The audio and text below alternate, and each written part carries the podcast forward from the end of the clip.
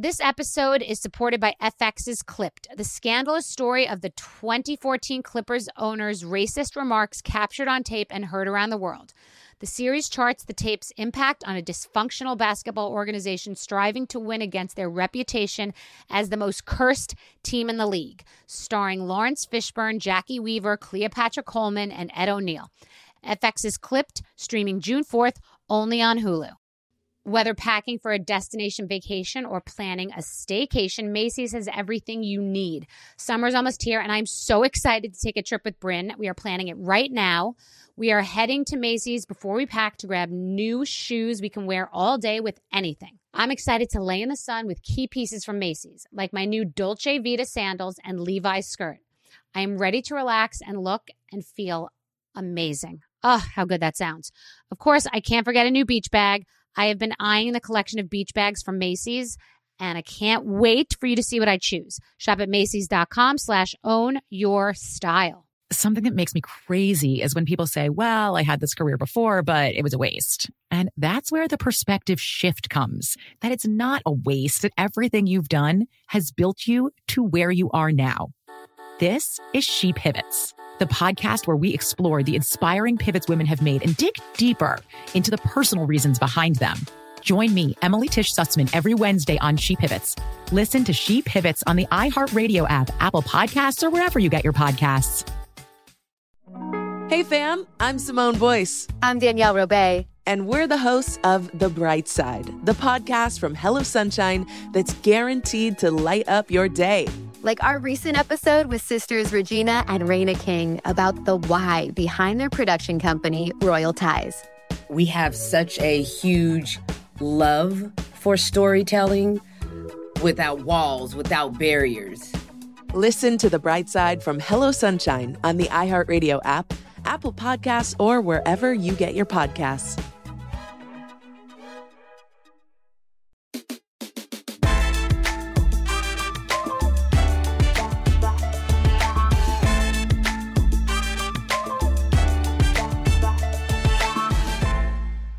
Last night I went to dinner with Paul at I believe five thirty. This is just how we do it. We go to bed at we go to dinner at six o'clock sometimes, sometimes six thirty. It's our body, our choice. We go early. We don't like crowds. We're going together. It's a big deal. We're just dressed for dinner. It's date night. We don't care what time it is. No one can tell us what time is cool. We don't care about the other people. We'll have a margarita at three in the afternoon because we decide it's just what we want to do. So we go to dinner last night at an Italian restaurant that probably has 75 tables in the restaurant. They're in separate rooms. You know, one of those places that has a bar with tables and a piano, and then another room with lots of tables, and then there's an auxiliary room with lots of tables. So we were in this auxiliary room that had, I counted, nine tables. Some of them, though, were were tables of six, and I think eight. So they had large tables, they had four tops. I don't think they had any two tops, but it was a whole auxiliary room. So we sat down. Clearly, no one else was in the restaurant. We chose the corner table. Paul chose the corner spot. I don't, you know, want to see anybody in, in the rare chance that someone recognizes me, so I'm facing him. Great. So then there were eight tables empty, and another group of four men walked in. We saw the hostess say, Okay, sit, where would you like to sit? They picked the table directly next to us. The man was touching my body. His back was to my back. Why? Why did you choose a table next to us? It's we're in a pandemic. It's 5:30. We chose to come here because we're antisocial. Why did you not choose one of these other tables? Why did you choose to sit on top of us? Because not only are we in COVID and someone's sitting on top of me and we literally are in the same pod now. So now if I get COVID, I have to call this guy and be like, hey, we don't know you and your three golf buddies in your Patagonia vests that you were all wearing because I was touching one of them. But now we all will have COVID together. So I hope you're going to set up my podcast when none of my staff can come in because I need you and you're in my pod now. So we all are very, very intimate. And also, I was at their dinner. We were I'm not exaggerating. My back was literally two to three inches to the my chair back was two inches from the chair his chair back. If he if he chose to sit back or i chose to push my seat out for one second we were connected. So this guy and i know one of them what was it? Ams one of them uses ams a lot something marketing services amazon marketing services. He works in that but he also is doing a documentary on diving Okay, so if you're listening, bro, I know about your documentary on diving. I'm curious how you're working on Amazon marketing services and a documentary on diving. We could follow up on that later. I'm not sure, but I all I know too that the guy that whose back was to my back, he's out at a restaurant. They were drinking red wine the server said, Would you like what vegetable would you like? Would you like, I think they have sauteed mushrooms, sauteed onions, broccoli, broccoli rabe. He said, What's broccoli rabe? What? How do you not know what? Are you at a restaurant in the United States of America in 2021? Like, how do you not know what broccoli rabe is? I just want to understand. How do you know? And he said, "What's the difference between broccoli and broccoli rabe? I'm like, I, broccoli rabe isn't even cool anymore. Broccoli rabe was like a 1992 probably to 1999 hot vegetable. We can check the dates, but like broccoli rabe was right before arugula got hot. I mean, broccoli rabe is not Brussels sprouts or cauliflower by or quinoa by any means. So this guy was asking, "What's broccoli rabe?" for those of you who don't know what broccoli rabe is, I apologize. Don't cancel me. Broccoli rabe is if broccoli, I guess, and spinach got married, except there's a little stalk in between. Like it's a, it's got a stem, like like um like broccolini, but it's bitter. It's got some leaves and it's got small broccoli leaves. But anyway, I just was I don't know why. You're in a savvy restaurant. It's a nice place. You sat on top of me. We're eating you're in my body and I don't understand. I get to ask you these questions because you chose to sit on top of me. Who the fuck doesn't know who broccoli rabe is in a restaurant in 2021? He chose broccoli. He didn't go the risky route. I just was very very um, curious and since he's going to be in my COVID pod in a matter of moments, I can cook broccoli rabe for him in my home. I mean, he was in my life. We're together in a relationship because he sat on top of me last night. We were Paul and I were not. We, you know, do you guys know when that happens at home? We were in his. Con- it, it just took over. There were four of them, and two of us, and we had talked a lot, and they they just came in and they just were. We just they just won. We were in their meal, in their conversation. We had date night with four other people from a tech company, I think, based on their their their vests and their Patagonia zippered fleece post marathon attire at a fucking Italian restaurant, not knowing what broccoli rabe is. So today I'm going to be interviewed by Conal Byrne, who is the CEO of the iHeart Podcast Network. He's amazing. He's a great person, a great businessman, and a wonderful partner, and I'm so excited for him to interview me.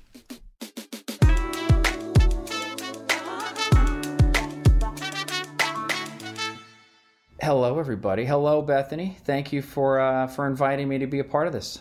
I'm excited. It's different. I'm I'm I, I, was trying to think of who should interview me, and I racked my brain, and then the light bulb went off, and I just felt absolutely 100% you. well, I got to start there. Why why did that happen? Why did why did why am I the obvious candidate to interview you? Um you know, you're a business person, you're entrepreneurial, you're running uh, a business that's on the forefront of sort of everything that's going on and very modern and current and of the moment and the future. And uh, we had a very unique interaction in how we went into business together. It's definitely I it's definitely unprecedented in my career the way that we met and um this is your space this is the podcast space and you gave me this great opportunity to be in it now with in what will soon to be soon be two shows and hopefully more and likely more. So i thought it was just all on brand and relevant and made sense. Awesome. Well i'll love it. I'll take it um, my I, I'm gonna do 60 seconds on my background, so people know who's asking these questions, and that'll give them a little sense of my perspective and the context for these questions, and maybe a little bit of what I'm subjective about and stuff like that. So I came up through um, I came up through digital media. Before that, I was a musician for a while in a rock band. But when I got serious about life and careers, I, I became uh, um, I got into digital media. I, I ran content for a website or two, and then I landed into podcasting really a while ago, like 15 years ago, launched a few podcasts. Those grew and grew into a network called Stuff Media that iHeart acquired about three and a half years ago. And that became the iHeart Podcast Network, the biggest podcast network in the country, huge network of hundreds of shows and uh, almost 325 million downloads a month now. And then recently, I my, my role expanded a little bit. I run all of digital media for iHeartMedia. You and I met because um, somebody who's also, I, I, think, awesome, Tom Poleman runs. Um, is our creative officer at iHeart, runs all of the programming on our radio stations uh, had your content on his radar and he said you should probably get in touch with Bethany fast because this is a great creator, a great show. And I, I Tom, I'm not the podcast expert, but I think we should be working with somebody like this. And then you're right. I think it was. I think he told me that on a Saturday afternoon, and I think on a Sunday morning, you and I were sort of talking through really pretty specifically like how would this partnership work what would a deal look like how can we get into business together so you're not just making one show with us but like building a network of your own in podcasting and here we are wait well you're making that more professional in a sense than it was what what happened from my end because you're on the you're on one side of it was i was I hadn't signed my podcast deal with another company that I was doing my podcast with just in good faith. And literally to this day, I haven't made a dollar on that podcast. I ended up paying for that podcast because of the way that the advertising was structured. And I write about this in my book. So I was aware, I was saying to myself, we're in the top five podcasts. And then in the lifestyle section, we're high. And I didn't know anything. I've never listened to a podcast, but it felt kind of big. And we were booking people like Hillary Clinton and Mark Cuban. And well, I definitely wasn't going to make any money. And they weren't going to pay me any money. And I didn't understand what was going on because I didn't know what I didn't know. So I was trying to call the people that I know in the podcast world, just like off the top of my head. So I rem- I don't even know him that well, but I texted Dave Portnoy and I emailed Liz Liz Gateley at Spotify, and I knew this guy Tom. I didn't know him. I had texted him a long time ago. I didn't even know him at all, and I just reached out to him, which proves to everybody that everyone is accessible if you're creative about it and you have something to say in a concise way. And I said to him, "Have you heard about my podcast? I don't know what you if you you know." He's like, "We're very aware of it," which is the same thing you said. And I said, "So what do I do? Because I need to figure out where I'm going to do this because I want to transfer the podcast from the people I'm doing it to somewhere else with the bus staying at 55 miles an hour and Sandra Bullock driving it. And I don't want any disruption because it's doing so well. So, how do I do that? And it was Halloween weekend. I called you at home and you were you just said that you were aware of it, which I was so humbled by because I Googled you and you were top 10 people, most powerful people in the podcast space, which was crazy to me. And then we launched into a very, very easy uh, and lovely negotiation. And and here we are. I think in all the stuff you just said, what's what resonates with me is the challenge of knowing your worth and knowing the right next move in a medium that is changing. I mean, almost literally every hour, where you're like, I'm top five in this medium but I don't know what that means because I don't really know what the medium means yet because no one does. What's that worth? Mm-hmm. And then and then the flip side because that can be worth either zero or a billion. You don't know because the medium hasn't shaken out yet. Right. And I didn't know there was even a list. I didn't know what the metric was because I don't know about podcasts. And you didn't take advantage of that aspect. You were very fair. I knew I had something. I knew I was going to talk to people, and I figured out that you were the guy, and you were just very upfront. And I, I, we have a similar. The reason that I wanted you to interview me is because we have a, we have a very similar tenet in business that that has become very apparent. We're very straightforward and direct. Everybody could be slightly uncomfortable in a deal, but no one's suffering, and we're both excited. And it just we both were not playing games. We didn't over negotiate, or I'd say I'd take this, but would really take that, and vice versa. It was just very the way I do everything from buying a house to anything else. Just like straight up, this is what it is, this is what it's not. And you were exactly the same way from my perspective. Yeah, I think there's, uh, I think that's all very true. I feel the same. So look, I want to, I'm going to rewind a little bit now, and I want to actually start the same way that you start some of your conversations with your guests. Um, and I want to get into your background. I think it's super interesting people's origin stories because I think it tells you almost uh, everything about them. My mom used to tell me, "Show me your friends, and I'll I'll show you who you are." I think it's more like, "Show me where you come from and what you started out as, and and I'll know a whole lot about you." Maybe both things are true. Um, so you grew up around the racetrack. Yep, I did. You worked as what's called a hot walker I'm just going to stop right there because there's a whole lot. What were you doing growing up around the racetrack, and what in God's name is a hot walker? So the racetrack, there really are very few accurate movies or television shows, zero, frankly, that have ever depicted what goes on at a thoroughbred racetrack. That's where the jockey's on the horse, not the trotters, where the guy's driving a sort of cart on the horse. So they're thoroughbreds. They're like driving Ferraris, and uh, going around that track is faster uh, is the most exciting time when you watch a horse go around a track. But the the people around it, it's very Downton Abbey, upstairs, downstairs. It's either degenerates, you know, g- gamblers, bookmakers, people hustling on the back side of the racetrack, and then on the front side you have Europeans and sheiks and blue bloods and money, and those are the owners of the horses. So my father and stepfather uh, were both, and my mother's father, all three were, and and actually my mother's sister were all horse trainers.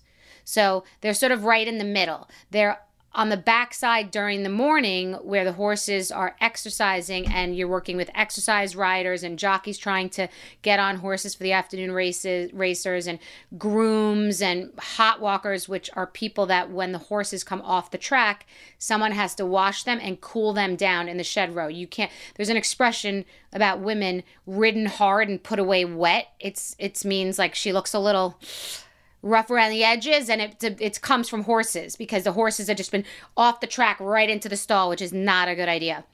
So i grew up waking up at five o'clock in the morning in saratoga upstate new york at belmont in uh and and, in long island and, and aqueduct in queens. I grew up going at five o'clock in the morning to Dunkin' Donuts, then to the shed row on the backside, hanging out with the grooms and the trainers and those people and I was a hot walker. And then I would go to home you go home you get cleaned up and then you go back to the racetrack. And i would hang out with the jockeys and the shoe shine guys. And i grew up going to the racetrack. I didn't go to summer camp. I went to the racetrack and then when i got older i gambled and i just was aware of odds and money and hustle and that crazy degenerate lifestyle very very early. Why can't you put a horse away right away what happens? Well, it's like putting somebody that goes and runs Michael Phelps just gets out of the pool after a crazy workout and just decides to just I don't know, just put his clothes on and go to dinner. I'm sure there's like a stretching, cooling down. An athlete that comes off of a doing the Super Bowl has to ice down and and you know either get their legs massaged, their muscles, uh, take a hot shower, whatever it is. It's just it's just too abrupt for a horse to come. They're they're literally racehorse. They're they're like Ferrari, Lamborghini race cars, and you can't just take a car from 160 to zero in two seconds. You got to cool it down. Did that exposure to gambling and uh, and and and a kind of very weird aspect of finance did that expose you early to? Um, I don't want to sort of make it sound more than it is, but to entrepreneurialism. Well, you know, nobody cares who came in second at the Kentucky Derby, even if it's by a nose, by a hair. Photo finishes are literally no one knows who won. They have to go basically with a microscope and look at the camera and see, and nobody ever hears of who the second or third was. So I have a winning mentality and a competitive nature based on having a Hall of Fame uh, trainer as a father and growing up around that just gritty atmosphere where it's just it's not a coddling ple- pleasant place. It's just aggressive. So that's like any, you know, I went to 13 schools. I was just telling Bryn the other day. I've got I went to 13 schools. I was always new. I always sort of had to just jump into something unexpected and make something out of it. Uh, I grew up in uh, you know, a, a household that was challenging where I've called police, I've seen drugs, I've seen alcohol, I've seen abuse, I've seen all of it. So life I didn't know it was so hard. But I mean, as you get old, you look back, life, and you have, I have a daughter, life was definitely not, my childhood was definitely not what one might call easy or traditional. Snagajob is where America goes to hire with the deepest talent pool in hourly hiring. Love this. With access to over 6 million active hourly workers, Snagajob is the all in one solution for hiring high quality employees who can cover all your needs on demand, temp to hire part time or full time. You name the position warehouse worker, retail associate, grocery store clerk, fitness trainer, baker, stylist, bellhop, podcast producer. Yeah, Snagajob's got a worker for that. With their easy to use platform, you're able to seamlessly post and fill available positions quickly with a dedicated customer support team to provide all the help you need along the way. Kind of nice knowing you have a talent pool like that in your own backyard, right? Snagajob is the partner you need to keep your business running smoothly. Visit snagajob.com or text snag to 242424 to talk to an expert. Snagajob.com, where America goes to hire. I'm preaching to somebody today who is waiting for God to give you your next step. And you don't know what it is yet. You need God to show you your next step. Because God, I can't stay where I am, like I am, where it is. This isn't going to work. I, I have to move on, but I don't know where. A lot of time you'll use it as an excuse. Well, I don't know how. I don't know where. I don't know what. God, if you show me. God, if you tell me. God, if, no, no, no, no, no. You know enough right now. And if you needed to know more, He would show you. Hey, this is Stephen Furtick. I want to invite you to listen to my podcast, Elevation with Stephen Furtick. I am here to help you for the battles that you face in life, for the times when you feel discouraged, for the times that you need guidance from God. I want to give you the truth of what He says about you to help you rise to your full potential. Listen to Elevation with Stephen Furtick every Sunday and Friday on the iHeartRadio app, Apple Podcasts, or wherever you get your podcasts. Hey guys, this is Paris Hilton. Trapped in Treatment is back, and this season we're taking on WASP. They held us in dog cages, they starved us, they beat us, they burned us, and subject us to really horrible, uh, cruel, and unusual punishment. After my personal experience at Provo Canyon School, I was shocked to learn that a man named Robert Lichfield, a man who got his start at the school that I went to, would go on to create a multi million dollar empire. He was trying to brand us. So we were going to become the McDonald's of kid treatment. The Worldwide Association of Specialty Programs in Schools. They prey on, you know, a parent's really natural and beautiful love for their children in a really, really, eh, unfortunately, effective way. At this time in my life now, if someone presented this program to me, and not just because I've already experienced it, sham, scam, beware. Listen to season two of Trapped in Treatment on the iHeartRadio app, Apple Podcasts, or wherever you get your podcasts.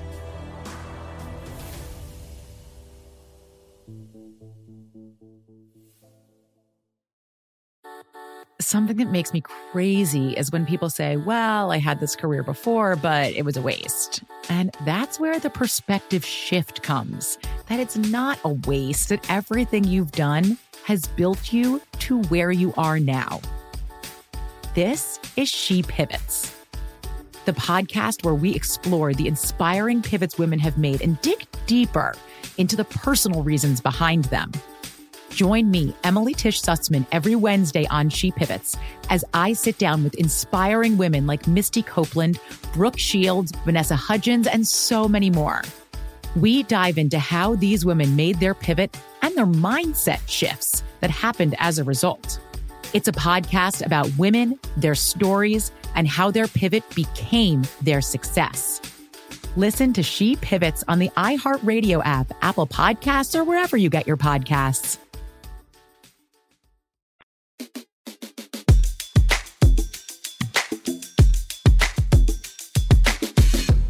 13 different schools. What'd that teach you? Every time you walk into a new school, what were your first one or two or three moves?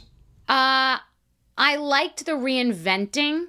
I liked the excitement of the fresh start. I liked the open road. Hmm. Um, I just, it's just a great way to, for the rest of your life, be good in any situation. I don't care if I'm sitting alone anywhere. I've always been okay to be, to walk alone, be alone, eat alone, do things by myself. Um, I was an only child, so I just think that I've always had that figure it out mentality. I'm not, I've never been coddled. I would make my own doctor's appointments. I've never been cushioned or coddled or had anyone really do anything for me. It's really interesting. I think that that's uh, that's probably also something we didn't know that we share. Is that I I also um, that's a skill you hone. I think as a kid is the ability to be alone and be okay. Mm-hmm. And uh, I was the opposite on the surface of things. I was the last of seven children. Oh wow! But being the last the thing people forget there is you spend a lot of time as an only child because everybody else has left the house at some point. And parenting isn't that existent anymore. Yeah, that's right. They're older, so a lot of time alone, and I got really comfortable with that. You you talk a lot when you talk to your guests, though, and maybe you've covered some of this already in some of these answers, but you talk about your guests' noise, their mental interference, um, what is that? What, what, what, what do you mean by? I mean, I have a sense of it. Like, what does that mean to you, though? Why is that an important point to you that you bring up every now and then? Well, there's a man named Breck Costin, and he's in LA, and he does these. He used to work with doing marketing for Tony Robbins, I think, but he's sort of this sort of like self help life coach guru and in a very logical, non Freudian way. Just sort of get out of your own way, intervene in your own behavior, etc. Years ago, I was at a crossroads and I did his freedom course and I just liked the name of it and I couldn't afford to do it, but I just felt like I, the name, the word freedom sounded great for me. I just wanted to unleash. Uh, and he had this concept that he called noise and it just spoke to me immediately and, and because it was so literal and you could just anyone could understand it that you have noise in different areas. For some people it's money. For other people it's it's their weight their body image uh social. It could be anything. Organizational noise religion. There's a million things that it could be. So it just i just related to it because everybody's noisy in different areas. What what's your noise? So I have, because of, I believe, I can't know for sure, but because of all of those moves and not having any childhood pictures and everything I, I own always being moved everywhere and just not having any real quote unquote stuff from when I was a child, I am ex- painfully organized and I have stuff noise. It's a, it's like a, it's like a, it's a, I don't want to say it's a problem. It could, it borders a problem. It's an issue. It's, it's completely present that I don't like a lot of clutter. I don't like anything to be out of order. I like things around me to be organized and in control. And it's been very good for me for business and very good for me for um, my home spaces and utilization of space, but it's noisy. So you have to not try to get activated in these areas. I, activation is sort of is not a Breck thing that kind of uh, came from me, where people who have noise in different areas need to try to not provoke and activate those areas. So if you have money noise, which I also have money noise because I came from none and as a child we would have literally six cars in the driveway and then no no cars in the driveway and my stepfather would be asking me for money out of my piggy bank to pay off um, a gambling debt. Literally, it happened. Oh, wow. And we would have my room would have furniture in it, but the rest of the house had zero furniture and just a, ca- a card table that we ate on. So I didn't totally understand that, but it seems strange. But when you put the pieces together later, you understand that. So I have money noise because I had none for so long and I understood that. And I was uncomfortable but comfortable there because I just knew that you have nothing. It's not, there's not a lot to really work with. But as I became more successful, figuring out how to know when it's okay to spend on something, investing and saving, and it's just noisy. So other people have that too. When you like like to dig into that a little bit, it, it to put it in an oversimplified way, coming from nothing, sometimes nothing. It's almost even worse than nothing in a way because it's completely unpredictable. Like one day you got a thing, and the next day all the cars are gone from the driveway. To now, certainly am, am, amounting to much more than that. What is it like when you look to your left and right and you you interact with the wealthy of the world? Does it does it make you kind of angry? Does it what like how do you how do you approach those that community that you're now inherently a part of? Well, short of poverty and people who really have nothing, you know, the middle class and even the lower middle class, some they sometimes because they might have family or parents or a family home, they feel some sense of security in some way based on just knowing what it is, understanding how to budget and what you're coming from. Being at the racetrack and then seeing money from a gambling debt and then seeing yourself be broke, it's too tumultuous and up and down. And that's not balance. That's not stability. And I always, even as a kid, when I used to wish, I used to blow out candles, I would wish as a child, as a seven year old child, for stability. It was my one wish. Oh, wow. And I did not, it didn't mean money. It just meant like just, eh, just balance, not to be the kid that got a haircut that I didn't like. And then my stepfather would take me to Florida, like for, and take me out of school. Like it just wasn't a normal childhood in any way. It was very hustler things you see in movies, like that kind of kid. Like it did, school didn't matter, nothing matters. It's just it does. One day have money, the next day you don't. Just upside down. But sometimes people who are in the middle class and in the lower middle class, they have a family home. They feel like they have parents who might have some sort of retirement fund or some cushion. I was really on my own so young that I always just felt there's nobody else. I don't have family. I didn't have a relationship with my with my parents after a very young age. And so I was on my own. So it was sort of exasperating in my 30s to still be single, still be broke, not really know what I was going to do on my career path and really just think it looked like a grim outlook if I didn't hit it. So to to be around other people who have serious wealth, um you know, I'm I'm surprised by people. I'm surprised by how non-generous wealthy people are when no one's looking. Mm. They're very generous when it's at a big charity event or when people are looking. But I know because I've done $300 million in relief work worldwide, and I know who does it for no one to know. You'd be shocked by people like Elvis Duran is a random example of someone who donates when no one's looking. And then there are other people who donate when people are looking. You know, Billy Joel, another one, doesn't want any credit. Uh, you know, uh, just certain people that don't want any credit. And then other people who really want the credit. And just to be so naive to think that the pandemic would inspire a lessening in superficiality and to watch TikTok and bragging and the flaunting of the bodies and the hair and the lashes and the bags and the oh my god the humble bragging is just endless. So i just it's just gross. Because i didn't grow up we I, I grew up eh, when you didn't take pictures of yourself to show everybody how good you looked. Yeah. it just seemed counterintuitive. Look at me. And we have to do it because of social media but it's it's just never going to be comfortable to me. I just I do it because oh I'm wearing makeup today. Let's take a picture of me making a sandwich. That'll rate. That'll be good for business because everyone's up your ass about how you know you need to do that for business and for the podcast and what's my background and it's just exhausting and I detest it. Is it hard when you uh, when you look at your own kid?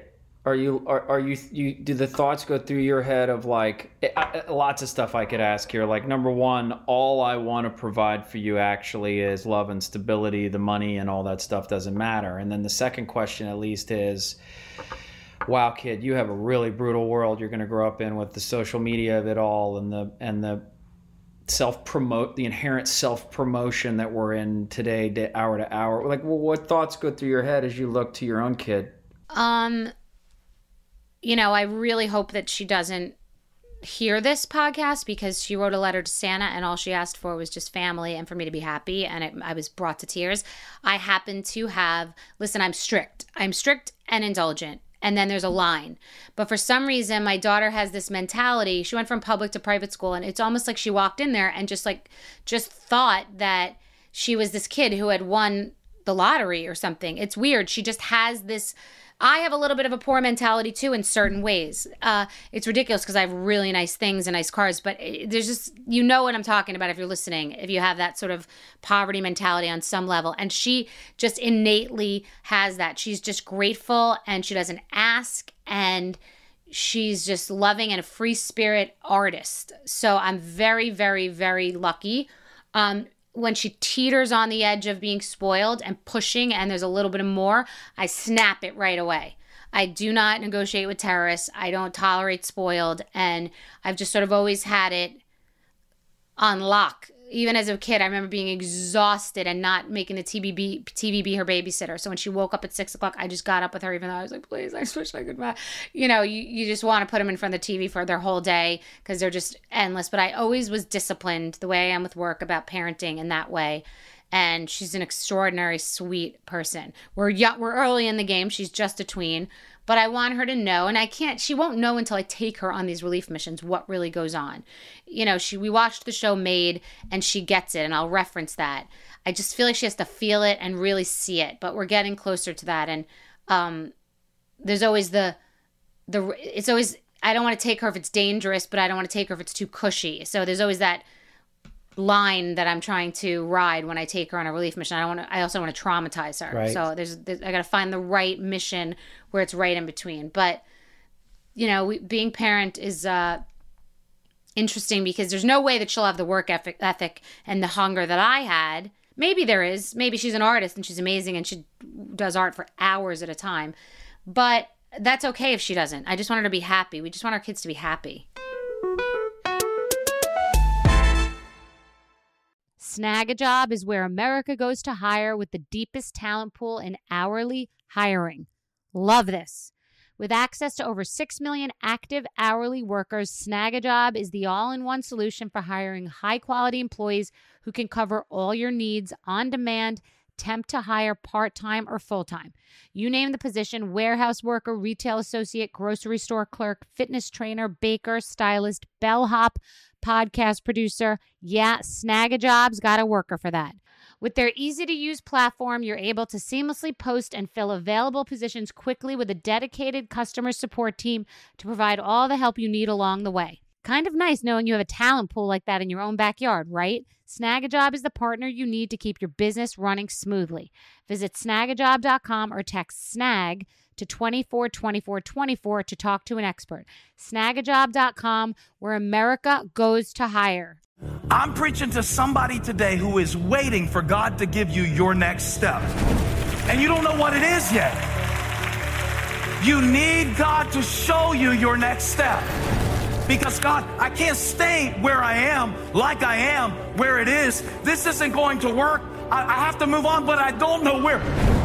A lot of time you'll use it as an excuse. Well, I don't know how. I don't know where. I don't know what. God, if you show me. God, if you tell me. God, if, no, no, no, no, no. You know enough right now. And if you needed to know more, He would show you.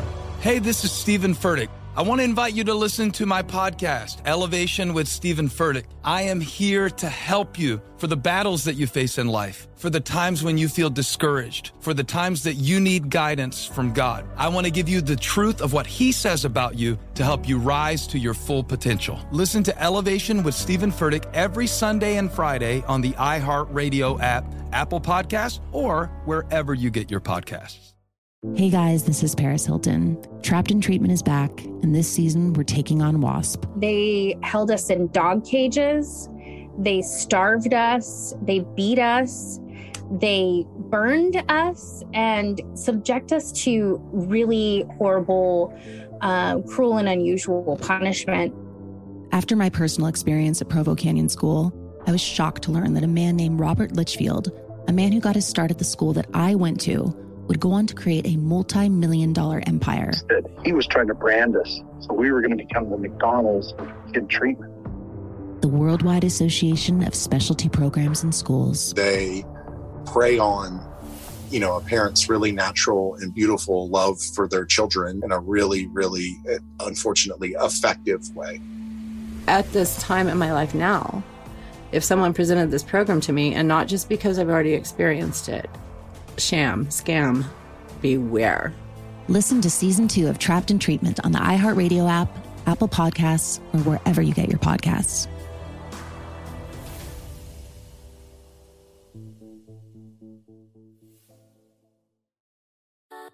Something that makes me crazy is when people say, Well, I had this career before, but it was a waste. And that's where the perspective shift comes that it's not a waste, that everything you've done has built you to where you are now. This is She Pivots, the podcast where we explore the inspiring pivots women have made and dig deeper into the personal reasons behind them. Join me, Emily Tish Sussman, every Wednesday on She Pivots as I sit down with inspiring women like Misty Copeland, Brooke Shields, Vanessa Hudgens, and so many more. We dive into how these women made their pivot and their mindset shifts that happened as a result. It's a podcast about women, their stories, and how their pivot became their success. Listen to She Pivots on the iHeartRadio app, Apple Podcasts, or wherever you get your podcasts.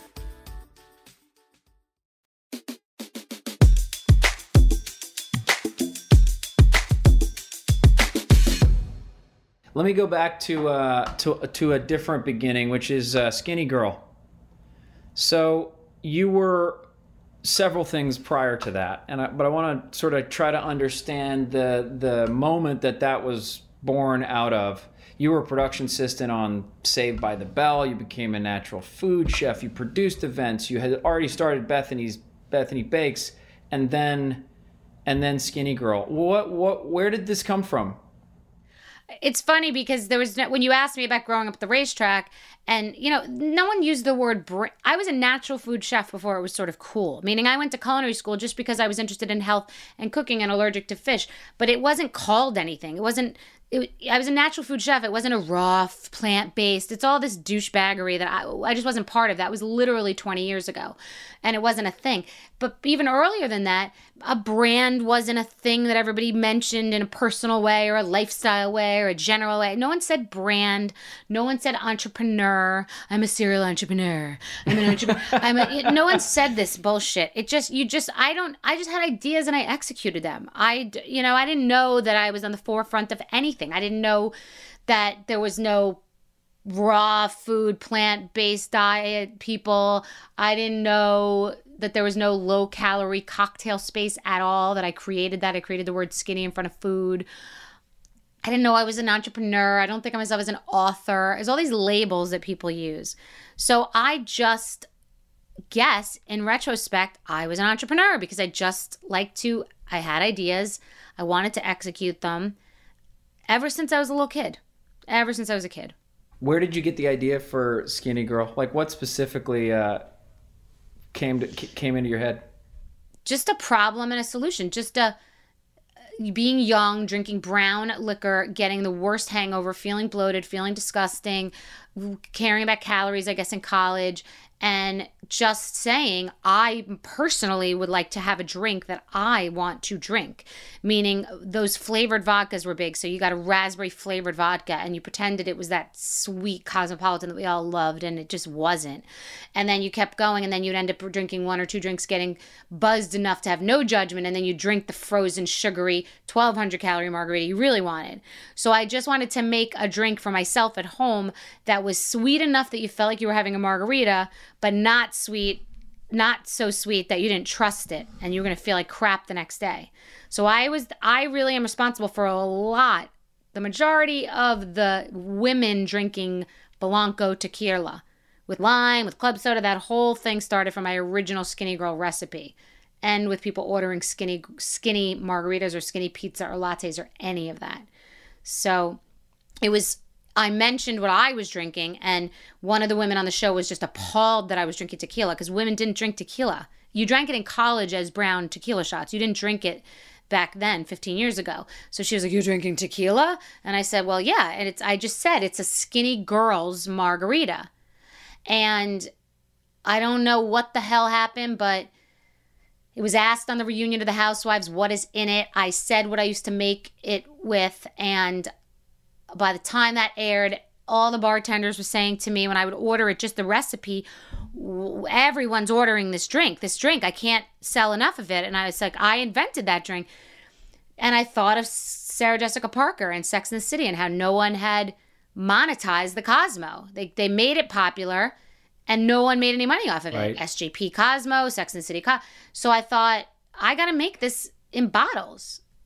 And everyone said no. I asked friends of mine, I asked a publicist, a big time publicist, can you connect me to uh, the people at Cuervo, which is part of Diageo? She didn't even come to the meeting with me. They said no. I knew a guy who was high up at Bacardi. I said, This seems like a fuck you idea. He said, There's no such thing. No one has a fuck. You can't break through. Liquor business is so hard. Just be on your TV show. No. I went to Patron. No. I went to everybody at Diageo. No finally, um, so I did it myself. So I got a partner, the only person who understood what I was talking about. We basically did a cocktail napkin deal with a lawyer that uh, he might as well be a dentist or a veterinarian. he didn't specialize in it, and he's just like a hundred and two hundred dollar an hour lawyer. And we did the deal, and that was it. That was one of my questions: is why did you launch this? Why didn't you bring this to uh, to an existing company? It sounds like you did, and they all were like, "No, you don't understand what you're signing up for," but you very well did. Well, no, and also don't forget. So this used to be I used to go to try to beg to go to the events at the Food and Wine Festival, and Rachael Ray would be there, and all these people would be there. And I remember seeing all the celebrities at the Food and Wine Festival told that their liquor has to be behind their backs, and you weren't allowed to take a picture because of because of um entertainers and substance abuse. So nobody would sit there taking a picture with a cocktail. It was a no no, and literally nobody besides Sammy Hagar. Diddy was right before me, but not so far before me. Sammy Hagar, Diddy, and a little brand that Danny DeVito did of limoncello, and um, the guy with the skull from uh, Saturday Night Live, D- D- Dan Aykroyd. Nobody was in the liquor business. There was no there was no such thing as doing a bottle signing at a liquor store like a celebrity. Celebrities weren't in the space. That is completely because of me. Clo- Clooney's deal is because of me. All these deals are Ryan Reynolds. Justin Timberlake went into a vodka with my partners. Shaq went into a, uh, a Hennessy with my partners, and they all told me, all the people in the liquor business said, everybody, every celebrity came to us saying, we want a Bethenny Frankel deal because of the Forbes article. What would the what would the one thing you could tell yourself when you're starting out you're starting up skinny girl and I imagine it's exciting but it's also kind of terrifying and it's keeping you up at night and you got to make this business work. What's the one thing you tell yourself now uh, back then to do differently? Oh, I wish I could do then what I'm doing now. There's nothing like a pure idea. There's nothing like not having all this corporate decision making around you and people who are actually supposed to be in the positions they're in. And and I have multi billion dollar partners in salad dressings, in popcorn. I mean, I have in not multi billion in HSN in all of this and I'm successful in all these areas, I have no other category that's as successful as I was in liquor because you know who was doing it? me. I was, and the same, my first book was just me. It was the ultimate hustle. It was pre social media, just the beginning of Twitter, no Instagram, no Snapchat, no TikTok. This was old school grit, guerrilla marketing. I mean, we ran out of bottles. We couldn't produce as fast as people wanted it, and it's not a Prada bag. You're not going to act like it's a limited edition. It's a damn bottle of alcohol. So I had to create my own marketing. Um, on uh, saying to people, I'm very sorry. We know we can't keep up with the supply, which is we, we can't keep up with the demand. Something that now Kim Kardashian does all the time. Hey, we sold out. This whole thing. I, I was just like doing it with liquor long before anybody else was doing it. And I was telling my partner, get me a shrink wrapped skinny girl car. Get me it for the show by the time the show's filming. And when we filmed, that same woman who criticized the original tequila drinking, she said, You're I mean, I can't believe you're driving that car. And I said, Well, I don't have a car because I didn't. And she said, Well, it's wrapped in skinny girl. I'm paraphrasing. And I said, Well, you're wearing a belt that has an H on it. They're not paying. She said, Right, but they're not paying me. And I said, Exactly, you dumb fuck. That's the right. point. You're not making any money on it. You're marketing somebody else's brand and making no money. At least I'm looking like an idiot in a beetle, but it says skinny girl. And you know when I was on the cover of Forbes, I guess I got the last laugh. So I don't see Hermes, I don't see Hermes paying her any money. Let me ask the same question, but but different angle. What would you tell? What's the one thing you would tell that um, that young girl who is a hot walker of horses around the racetrack who doesn't have a lot of stability. Some days are great, other days are bad.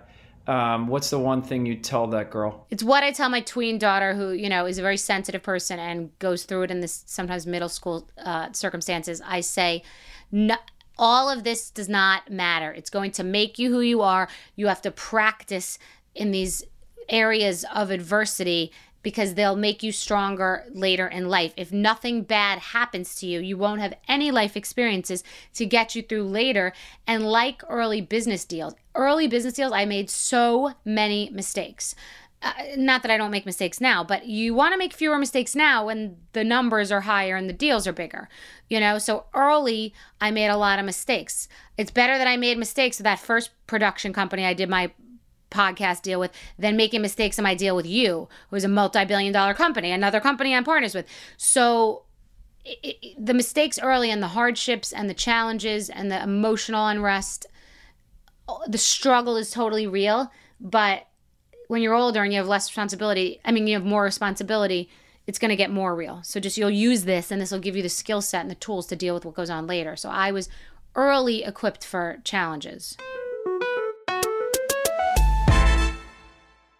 Snagajob is where America goes to hire with the deepest talent pool in hourly hiring. Love this.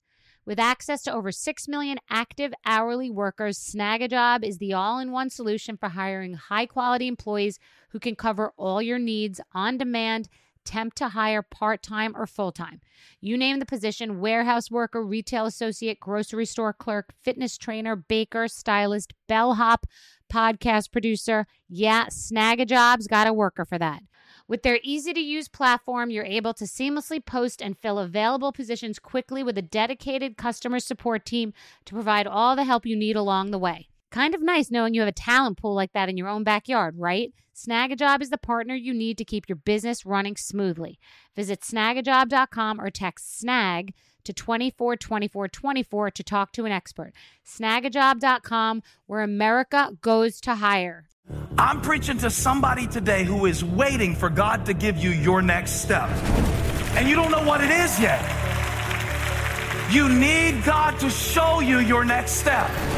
Because God, I can't stay where I am, like I am, where it is. This isn't going to work. I, I have to move on, but I don't know where. A lot of time you'll use it as an excuse. Well, I don't know how. I don't know where. I don't know what. God, if you show me. God, if you tell me. God, if, no, no, no, no, no. You know enough right now. And if you needed to know more, He would show you.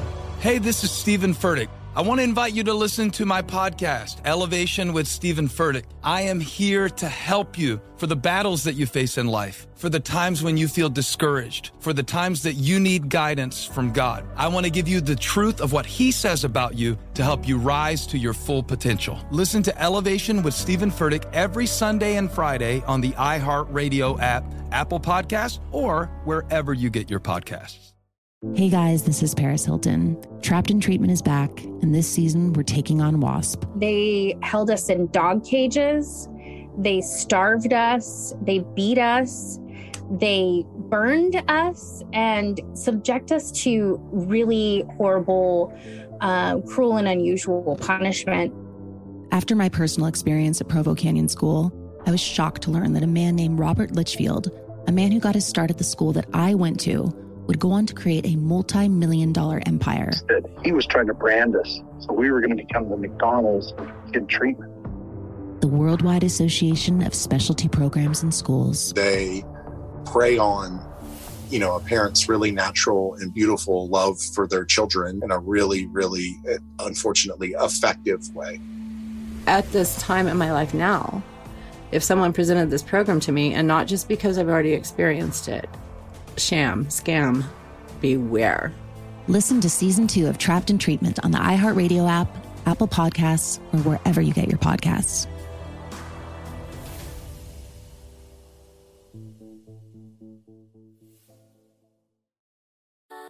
Something that makes me crazy is when people say, Well, I had this career before, but it was a waste. And that's where the perspective shift comes that it's not a waste, that everything you've done has built you to where you are now. This is She Pivots, the podcast where we explore the inspiring pivots women have made and dig deeper into the personal reasons behind them. Join me, Emily Tish Sussman, every Wednesday on She Pivots as I sit down with inspiring women like Misty Copeland, Brooke Shields, Vanessa Hudgens, and so many more. We dive into how these women made their pivot and their mindset shifts that happened as a result. It's a podcast about women, their stories, and how their pivot became their success. Listen to She Pivots on the iHeartRadio app, Apple Podcasts, or wherever you get your podcasts.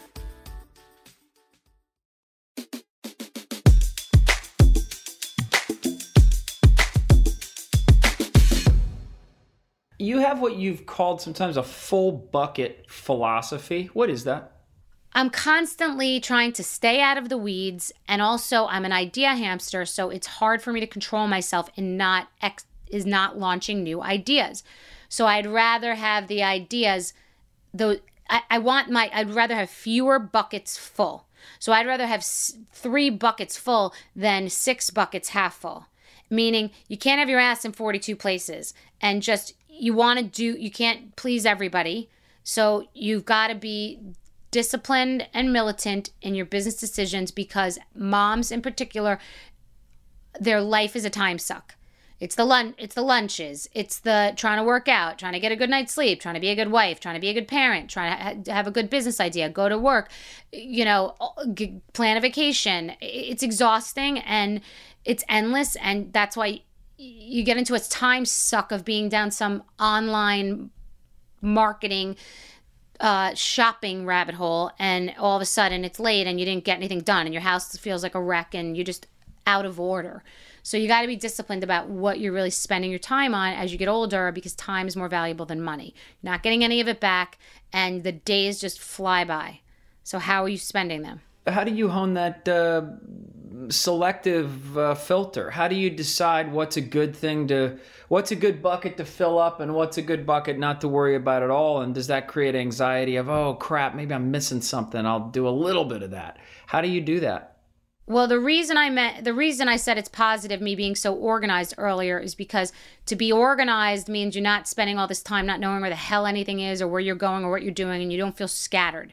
And that's down to your lack of junk drawer in your fridge, to your condiments, to your expired food, to your kids' toys, to your kids' clothes that are too small, just all of it. Just stay on top of things as you go because they overwhelm you. And it happened to a lot of people during the pandemic, stuck in their house with their own stuff, just being like, what the hell have I been doing? Buying this crap, you know, being disorganized. So everyone's been on top of their own life. And it's been a shift, and that will probably be good.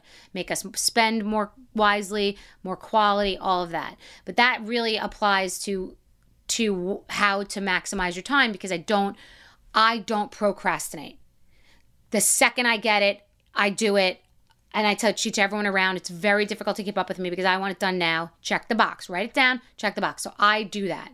And it's it's amazing and it's simple and you got to Nike said it best, just do it.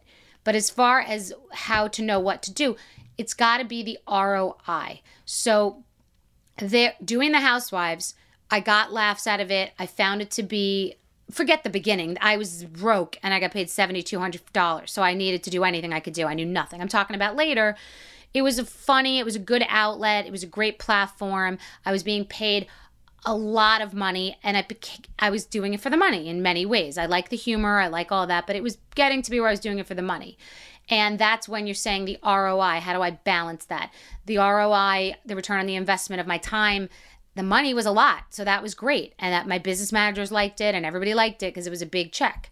But the ROI on my personal life and my self worth and who I felt that I was wasn't a great spend ex- expense of my time because it's also sucking time away from really building and nurturing a brand, not just like a one off. I'm doing a show, I'm getting paid, and that's it. Working on iHeart, for example, doing my podcast, I'm getting a creative outlet. I love doing it. I'm learning every day. I'm I'm just I live for it. I'm growing and we're building building something that will be worth a lot of money. I'm paying attention to it. And so I'm planting the seeds. The ROI isn't entirely there now financially, but it's there um, spiritually, emotionally, and that entertaining outlet. Philanthropy is a total other bucket. That's just like you're helping people, you're literally saving lives. You're spending a good portion of your life doing that because you're giving back and it's just like it's instant gratification. It's making a mark on the world. That's a good example for my daughter. And then my daughter, being a parent, I've never had a nanny. I'm really involved in her life. I put everything into it. That's a huge ROI. That time with her, I won't get back. You just got to be meaningful. So, if you think of every aspect of your life, there are things that I hate to do right now, but if they're really great money and they're one offs, and you're like, all right, it's a lot of money to do that one thing. So, I'm going to do that, even though I feel like I'm whoring it out a little. All right, maybe. So, I don't do a lot of that, to be honest. I say no to most things. But you basically have to do that with everything, even as a housewife. What do you say? Do you need to be working out for an hour and a half, or do you need to be working out for 40 minutes because sleep is becoming so important to you because it makes you feel better? You know, what's the return on your investment of your time? Go back to the business for a second. So, Skinny Girl, we covered. Uh, you have another brand, Bethenny. how's it different from Skinny Girl? What is it? Where did the idea come from? And that's a big move, right? To call a company your name, there's no escaping the, the, the, the, quality assurance is all down to you of every single thing that thing does. Maybe just talk to where it came from first. It's a great note, great question. Martha Stewart, her stock was affected when she uh, went to jail because it's her namesake and it's a reason why people don't name brands after themselves because it's their ass. As it turns out, Skinny Girl is my ass anyway. The only reason I own Skinny Girl is because I kept all the intellectual property except for cocktails when I sold that. Um, but it still associated me, but there is a buffer. You can say, it, but it, you know there is a buffer and it's not sure. just your name uh, in the beginning i remember i had an agent who thought that i should be launching bethenny because i was a chef and cooking and all of that and it's just like double dutch. You wait for when to jump in and when it makes sense. And launching eyewear, it just didn't make any sense. It seemed like very sophisticated, elevated fashion. And that felt not like a girl. It just felt like a, a woman, a fashionable woman. And it didn't make any sense. The word skinny, where that might make sense attached to popcorn or preserves or dressing, it just made no sense to me with glasses. So it felt like, okay, this is a good place to start and we're launching swim in march on hsn uh, and it also felt elevated and it felt too tricky to have the word skinny. Like having the word skinny in the title of jeans was pushing it where it's bending but not breaking. I felt that swimwear, and that was a, I write about that in my next book coming out, Business is Personal, because I talked about that to HSN. They wanted the proven brand, and I said I just I don't feel comfortable in swim. I, I had to really, you know, push back, and you have to do that as a business person based on your gut. I just felt that that should be a really sophisticated, elevated woman's line, and also not to have the word skinny girl in the title. So, two or three broader questions to to start to close us out. Um, what's been the sort of rose and thorn of of your of your career? Like the thing you've loved and then the other thing that you really wish hadn't happened or you'd done differently? The rose of my career has been showing that it can be done, showing women. You know, you were all talking so much about what we're doing and what we what we're about to do. I mean, really doing it and being able to show people that I did it from nothing. Like I really had $8,000 to my name in my bank account when I started on television. And so showing real time in a granular, step by step way that it's absolutely possible. I think that's liberating to people. I think that's just, there's nothing like that feeling of doing it on your own. Um, so that's the rose, just that you can do it. Go get it. It's possible. It's the American dream. I love that.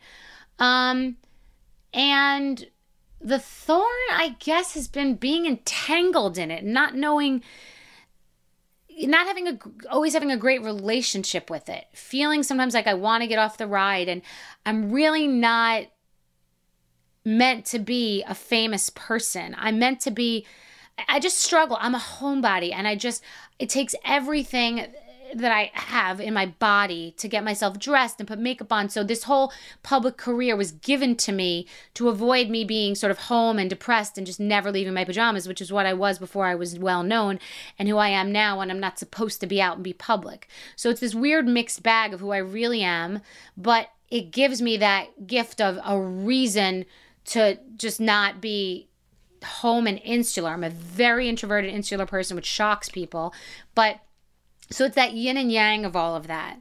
Um, and I struggle with it. So my thorn is the struggle hmm. of the the going out but staying home, the money but being not needing anything. The all of that is a very serious the, the being busy with just wanting to relax and wanting to the idea having the idea and needing to execute it with like just stop i just stop the noise and the madness i just don't want to do anything i, I want to get off the ride so it's just this constant balance yin and yang of those two forces pulling me and achieving that in the middle balance when are you most comfortable? Is it when you're? I mean, th- th- this is a ridiculous, sort of like Norman Rockwell portrait, but is it like sort of you alone by a fire with a uh, reading a book and you're not you're not in the midst of 15 other people at a social event in in New York uh, on a Friday night like what where where are you your truest self do you feel like I think I'm I'm my truest self when I'm creating an experience. So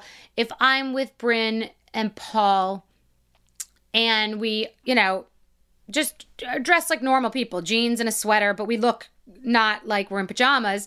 And we're going out somewhere to dinner, or I'm going to take Bryn to uh, ice skate and look at the Saks windows or the Radio City Music Hall.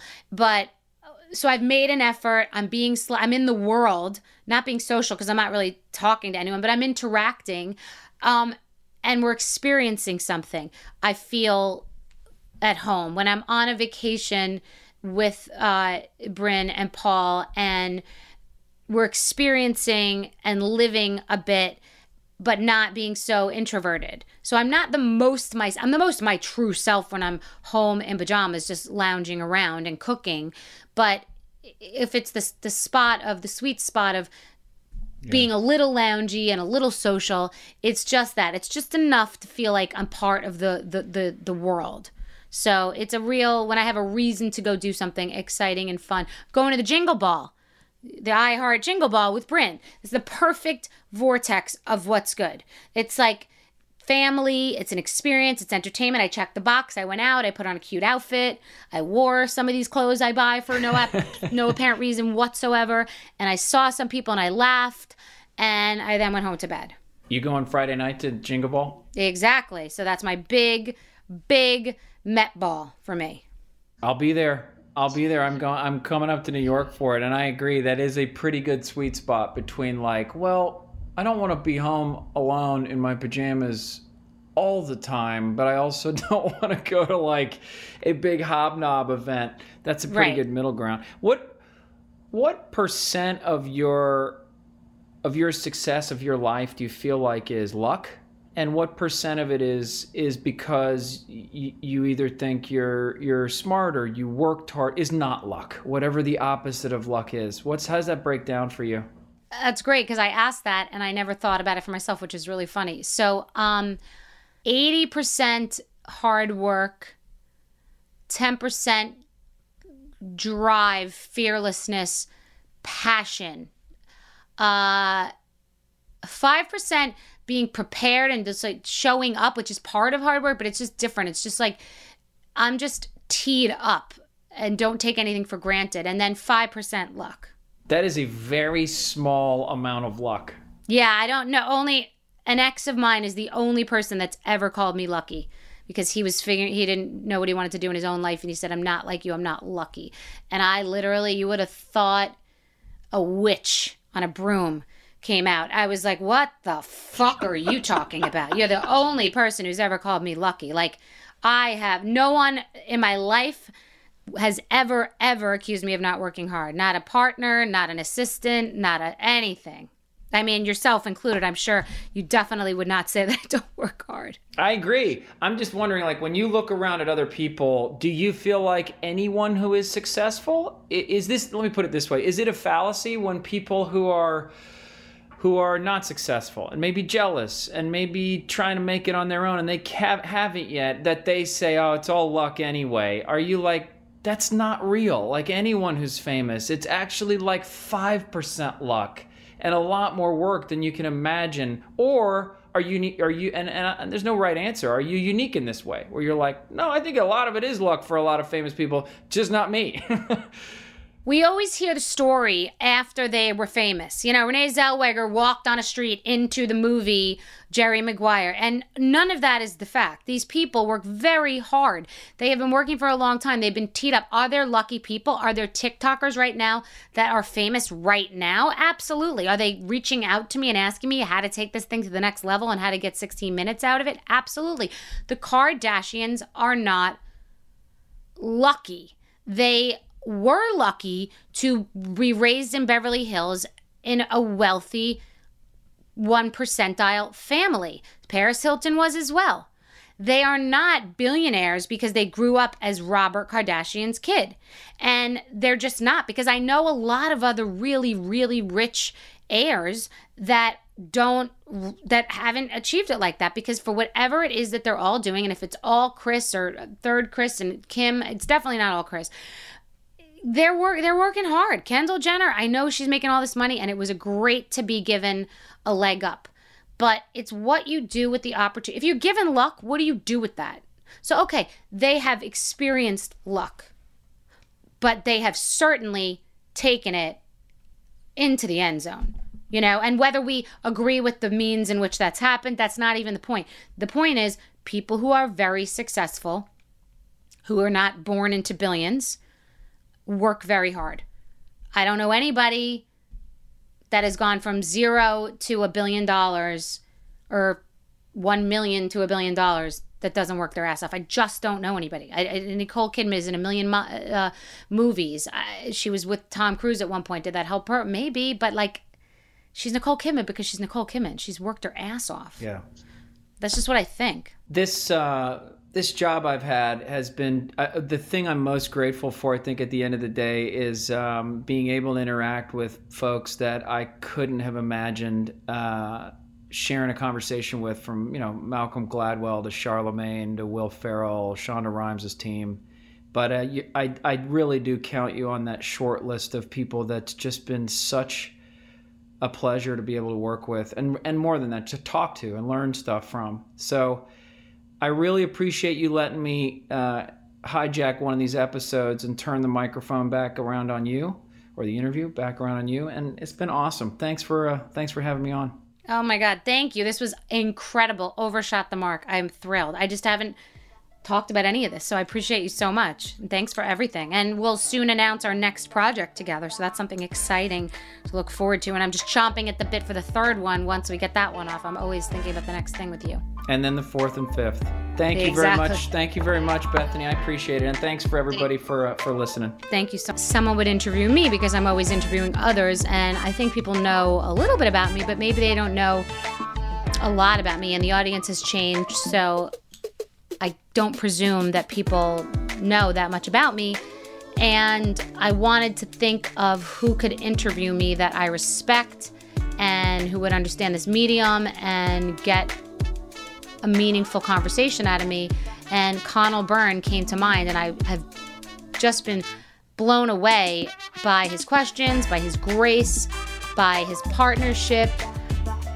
He's just a class act, and I just love talking to him. I love iHeart.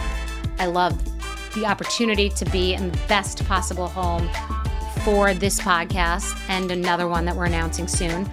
And I'm just grateful for you. So thank you for taking this ride with me. We do things differently on different days. And I've been reading the comments, and you seem to love the twists and turns and the rants and just the, the changes in the way we're doing things. So I appreciate that. This will be no different. I think you're going to enjoy this conversation. Thank you.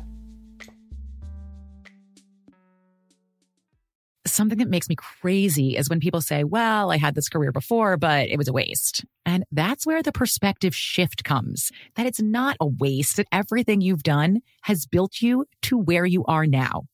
This is She Pivots, the podcast where we explore the inspiring pivots women have made and dig deeper into the personal reasons behind them.